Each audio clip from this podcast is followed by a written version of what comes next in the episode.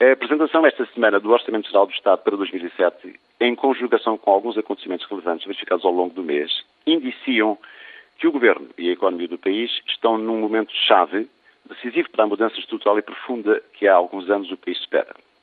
A proposta de orçamento para o próximo ano confirma que o Governo pretende atingir em simultâneo dois objetivos estratégicos. Por um lado, continuar no próximo ano a apostar num rigoroso controle do déficit público, definindo para 2007 a ambiciosa meta de 3,7% do PIB. Por outro, pretende fazê-lo introduzindo um alargado e controverso conjunto de reformas estruturais. Estamos a falar da tão desejada e adiável reforma da Justiça, da sempre adiada reforma da administração pública, da revisão do Estatuto da Carreira Docente na Educação, do reequilíbrio financeiro da segurança social e ainda da lei das finanças locais e regionais. É louvável que o faça, mas pergunta-se, será possível conciliar, num ambiente de paz social, este ambicioso e controverso conjunto de reformas, em simultâneo com um programa económico que, além da meta de redução do déficit para 3,7% do PIB, passa por reduzir a despesa pública para cerca de 45% do PIB, atingir um crescimento económico mínimo de 2,8%, aumentar as despesas em ID em 64% e ainda reduzir o desemprego para 7,5% em, em 2007, é um paradoxo que os economistas conhecem bem e costumam apelidar de como gerir a mudança e a que ritmo.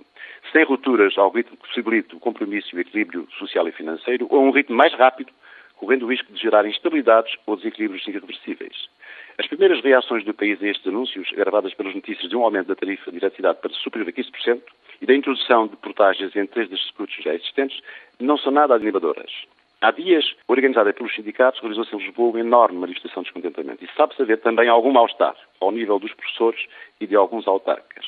Independentemente da maior ou menor bondade das soluções propostas, há duas questões que parecem claras. A primeira é que as reformas têm de ser feitas, sob pena de, se as não fizermos, dificilmente mudaremos o país. A segunda é que, apesar de se reconhecer que o país tem vindo a observar uma melhoria progressiva do seu crescimento económico, há significativas franjas da população que continua a viver com dificuldades económicas. Não parece assim fácil considerar a implementação das reformas estruturais num ambiente de paz social.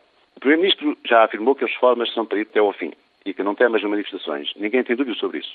A questão é que, sendo imperioso que as reformas se realizem, o seu sucesso só acontecerá num elevado ambiente de solidariedade.